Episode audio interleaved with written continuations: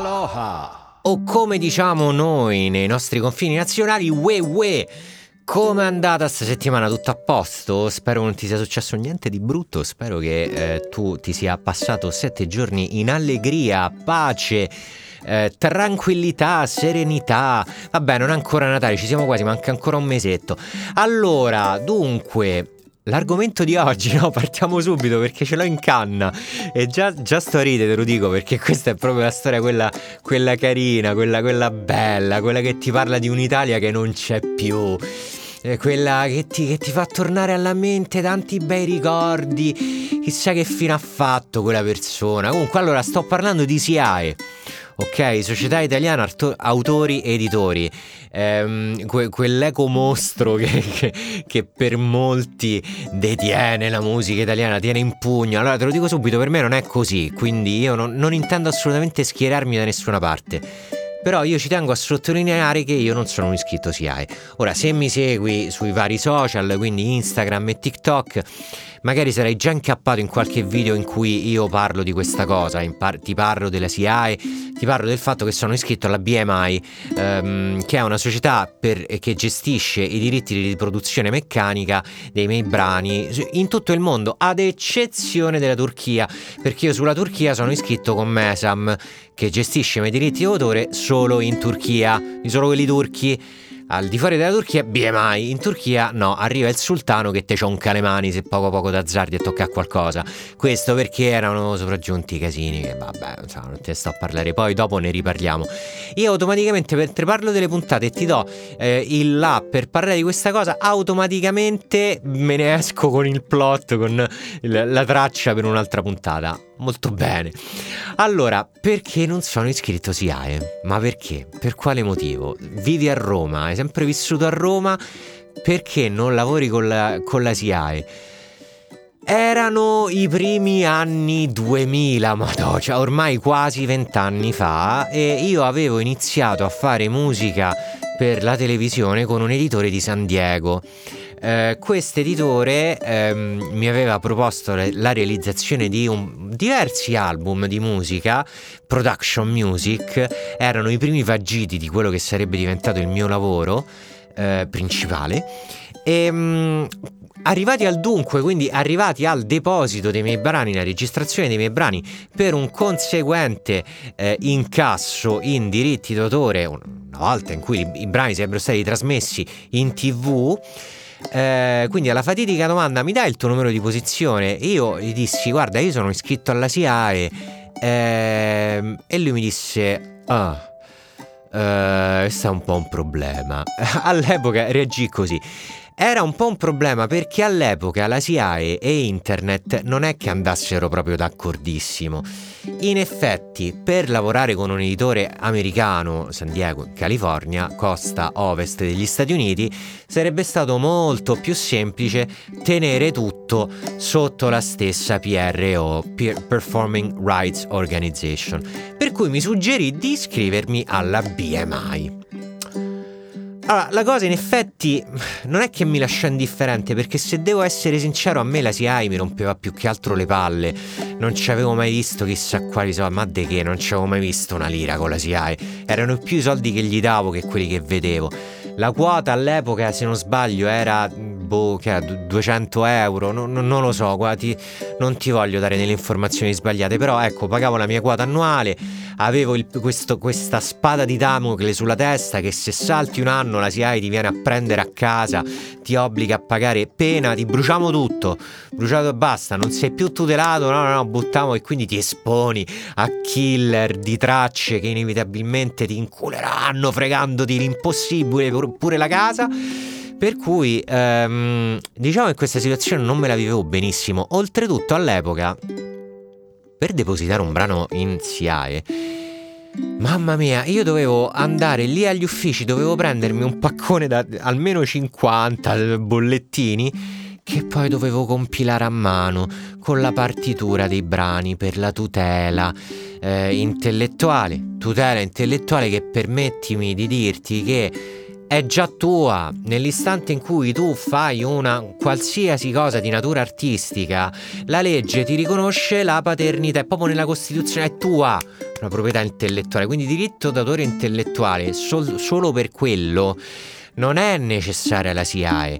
Risulta sicuramente una buona cosa in caso di dispute legali, quindi in tribunale avere una prova in più, una prova in più chiamata SIAE sicuramente fa comodo, ma non è l'unica.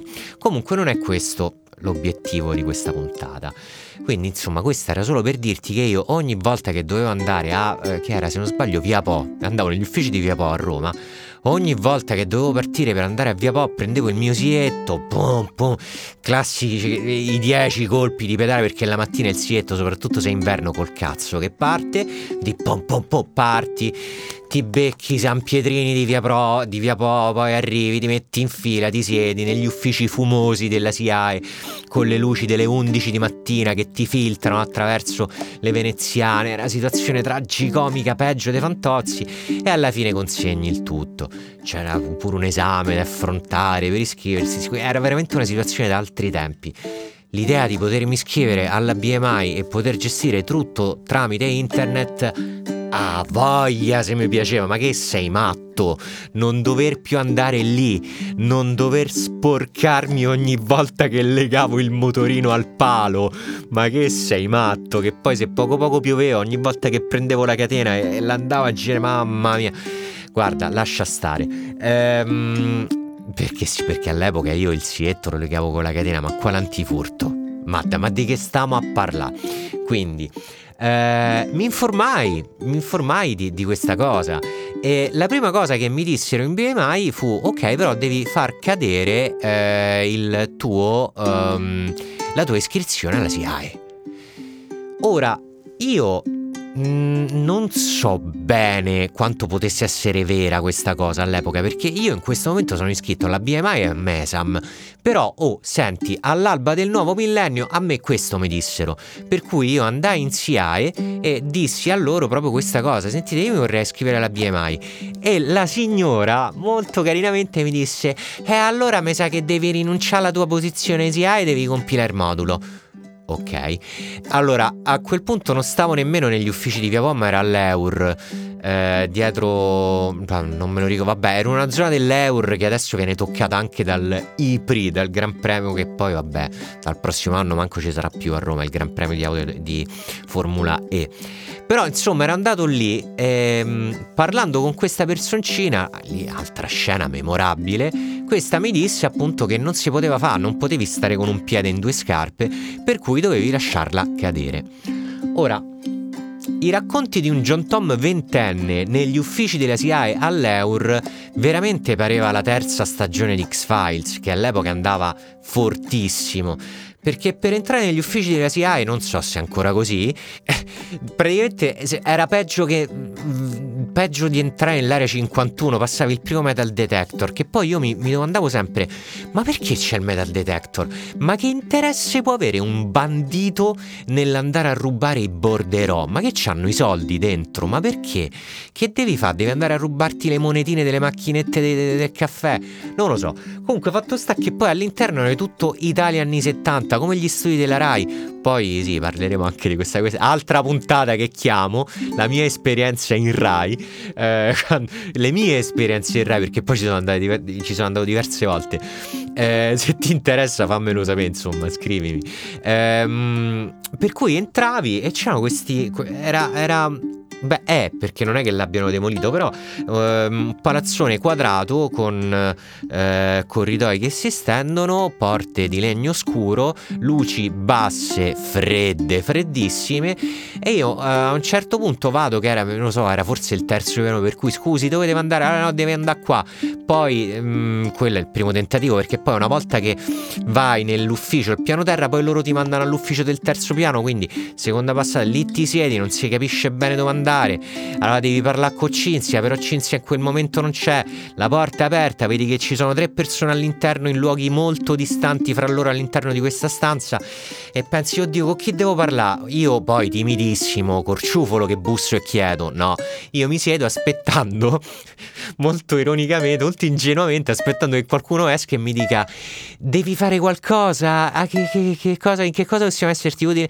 Sì, non è mai successo in tutta la mia vita, però io ogni volta continuo a sperarci.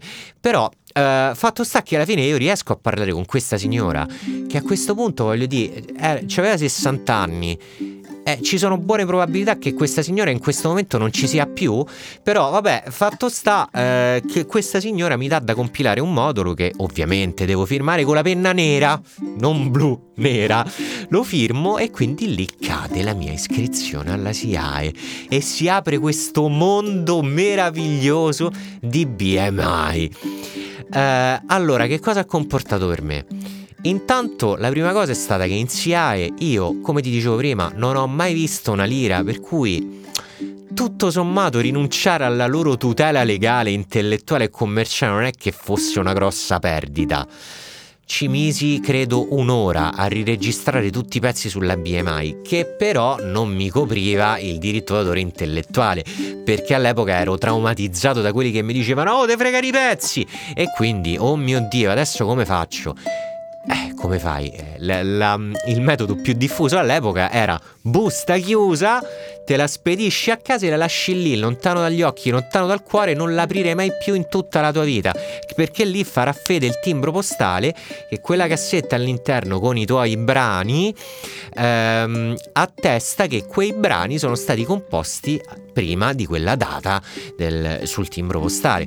Poi lascia sta che io dopo un anno mi ero proprio serenamente dimenticato dei brani che c'erano all'interno. Lascia sta che col cavolo che ci ho scritto in un foglietto che brani erano all'interno. Quindi io mi sono ritrovato anni questa busta e io non sapevo cosa ci fosse dentro. Cioè, però vabbè, comunque, detto questo, eh, nei tempi di internet ov- ovviamente è cambiato, adesso un po' ti puoi mandare un MP3 con la PEC, puoi ricorrere alla marca temporale che trovi su Copy0, puoi far fede con l'upload di un server, con i timestamp, puoi mandarti quindi l'email, eh, nell'istante in cui la carichi su marketplace, royalty free, eh, fa fede la data di upload. Eh, per cui cioè, adesso di, di, modi per tutelare, se proprio ne senti il bisogno, ce n'hai mille. Ehm, però ecco, all'epoca era un po' diverso, all'epoca si viveva proprio nella paura, gli anni di piombo del, dell'editoria. Ehm, però indubbiamente la BMI mi snelliva, mi snelliva di molto il lavoro, non dovevo più mettere in conto di perdere una mattinata intera. Oltretutto c'era una cosa molto figa, è che la BMI era gratis. Cioè io per iscrivermi alla BMI non ho pagato nulla, mi sono iscritto in forma assolutamente gratuita. L'unica cosa che ho pagato sono state le spedizioni dei documenti, perché all'epoca ancora mi chiedevano una spedizione dei documenti tramite posta aerea, air, mail, ma f- è finita lì. La cosa interessante e caruccia di cui poter parlare legata all'iscrizione della BMI è stata che all'epoca per lavorare con un'entità statunitense, in realtà succede ancora oggi, cioè è ancora in vigore questa cosa, però tu hai bisogno di una posizione fiscale. Per cui il governo degli Stati Uniti deve sapere chi sei, non è che arriva Ciccio Baciccio che improvvisamente ci genera reddito e ok, chi è? Eh, questa è la mia carta d'identità, zio Sam, eccomi. No, ti devono registrare. Per poterti registrare devi avere un ITIN, International Tax Identification Number, un numero di, di, identificazione tasse internazionale che rilasciano ai non residenti, quindi ai cittadini non statunitensi, agli alien come li chiamano loro. Ok, benissimo, che devo fare per averlo? Devi andare all'ambasciata. Madò. Quindi, di nuovo sul sietto di mattina, ovviamente tutte le volte che devo andare fuori dal mio quartiere, devo andare Via Veneto in centro. La sera prima ha piovuto, quindi mi ritrovo la rugiada sulla guarnizione in gomma attorno alla catena, per cui ogni volta che vado a scatenare e devo rilegare puntuale mi, mi insozzo, però comunque fighissimo perché arrivo all'ambasciata a Via Veneto, entro e figo, lì praticamente è la puntata di Homeland che si concretizza davanti ai miei occhi, parlo in inglese, motivo per proprio invigorirmi, motivo d'orgoglio, che figata, riesco a sostenere la conversazione anche perché la questione dell'inglese io ce l'ho a cuore, io ho iniziato a leggere paradossalmente prima in inglese che in italiano a 4 anni, col metodo di Topolino, poi l'ho sempre parlato, ehm, per cui è veramente a tutti gli effetti è la mia seconda lingua, non ho nessun problema nel parlare inglese, quindi ci capiamo piuttosto bene, faccio richiesta, dopo tre settimane mi arriva l'ITIN a casa che io conservo tutt'oggi, è un talloncino di carta eh, che poi ehm, viene plastificato che te lo tieni lì ed è un tuo codice di identificazione che il governo degli Stati Uniti tiene nei loro record e che soprattutto ti serve per andare a compilare sto cavolo di modulo W8 Ben che è quello che ti permette di lavorare con un'entità legale statunitense come la BMI. Oh, questa è stata l'unica rottura dei coglioni che mi sono dovuto subire per iscrivermi alla BMI, ma fatto quello, liscio. Sì, poi ci sono stati altri problemi, ma non sono stati tanto della BMI quanto di Mesam, t- mm, società turca, ma l'affair dei miei diritti d'autore turchi che mi ha tolto tre anni di vita, quello lo lascio perché no, quella è la puntatona, quello non so se è tipo lo specialino di Natale, non lo so ci devo pensare. Però ecco, il discorso qual è? È che all'epoca la SIAE con internet non c'entrava proprio una mazza, stavamo ancora veramente a parlare di caro amico, la BMI era molto molto più snella.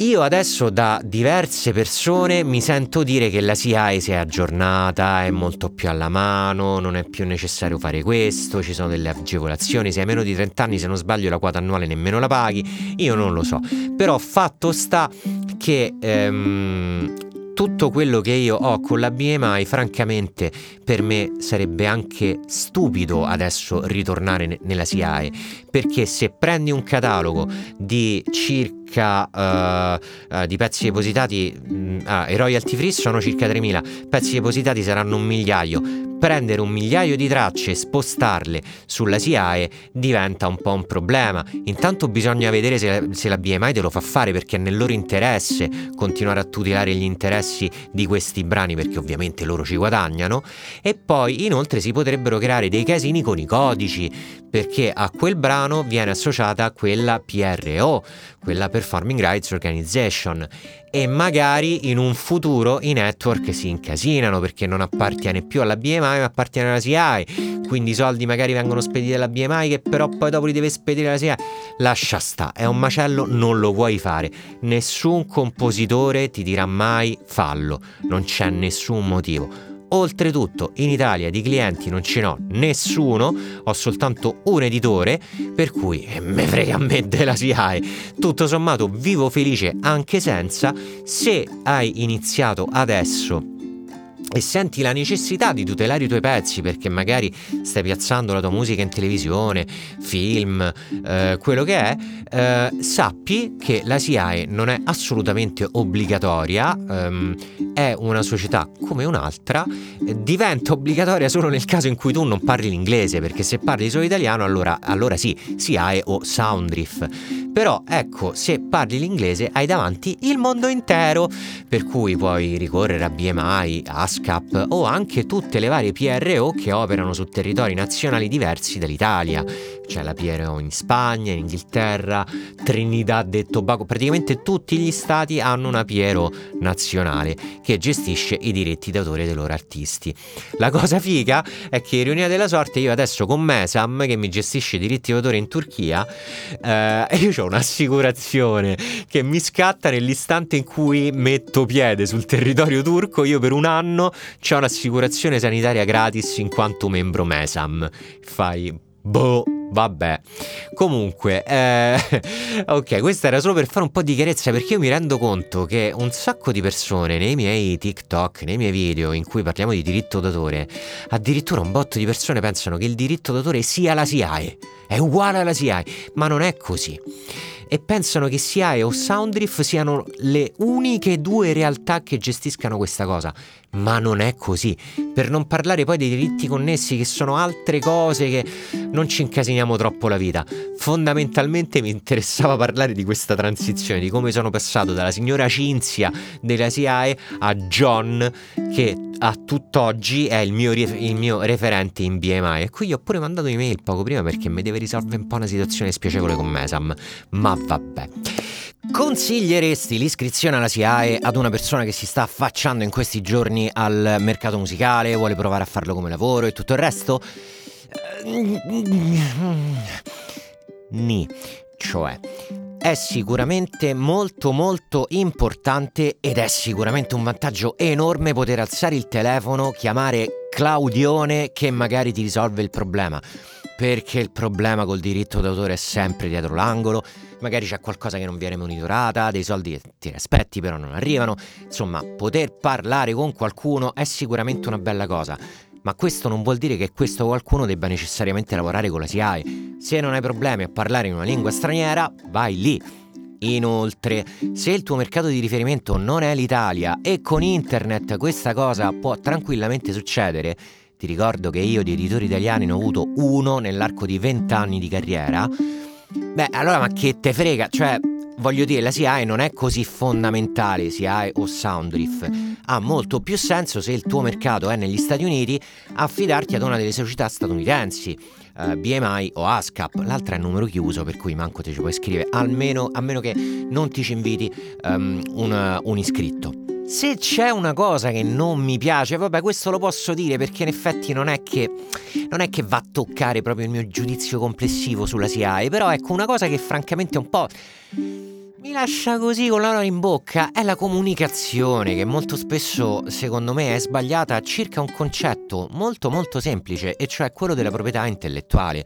Sembra che SIAE in qualche modo rappresenti l'unico mezzo che abbiamo per tutelare le nostre opere, quando in realtà non è più così, perché comunque oggi con i server, con le telecomunicazioni, con la blockchain, con milioni di mezzi che ormai abbiamo a disposizione, la SIAE può essere tranquillamente sorpassabile in fase legale, in fase di tutela e in fase di riconoscimento dell'attribuzione dell'opera, cioè non è più come negli anni 90 e per certi versi il fatto che questa cosa non venga evidenziata sul loro sito, nelle loro comunicazioni, un po' mi lascia così, un po' triste perché penso, vabbè, dai, non c'è bisogno. Cioè, comunque la SIAE è in una posizione predominante, questo è fuori di dubbio.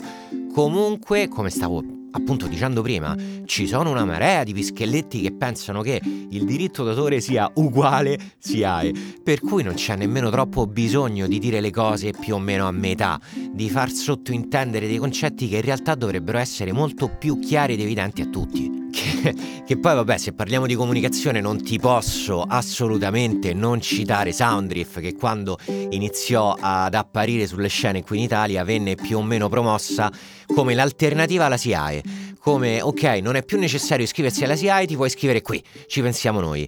Ma nel frattempo bastava un attimo aprire gli occhi e rendersi conto che io da circa dieci anni ormai ero tutelato dalla BMI eh, ok, questa era la, la, mia esperienza in SIAE barra eccomi BMI, io sono qui, fammi tutto quello che vuoi. Ah, oh, ti dico anche un'altra cosetta, in SIAE per avere lo pseudonimo John Tom mi avevano chiesto tre piotte, in BMI me ne hanno dati tre gratuiti al momento dell'iscrizione, per cui posso registrare i miei pezzi con tre posizioni diverse. Luca Tomassini, Luca John Tom Tomassini, John Tom, eh, anche Luca Jonathan Tomassini, il mio soprannome del liceo.